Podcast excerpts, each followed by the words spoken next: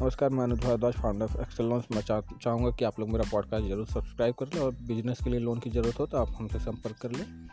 बताना चाहूँगा कि रशिया और यूक्रेन जो है, उसमें युद्ध शुरू हो गया है। लेकिन एक चीज़ है जो कि मैं गौर कर रहा हूँ, यूक्रेन के प्रेसिडेंट जो है, वो अभी तक डटे हुए हैं। It means he is a very very brave person तो इस एपिसोड के लिए इतना ही। हमारा पॉडकास्ट सब्सक्राइब कर ले और हमारे साथ बने रहे।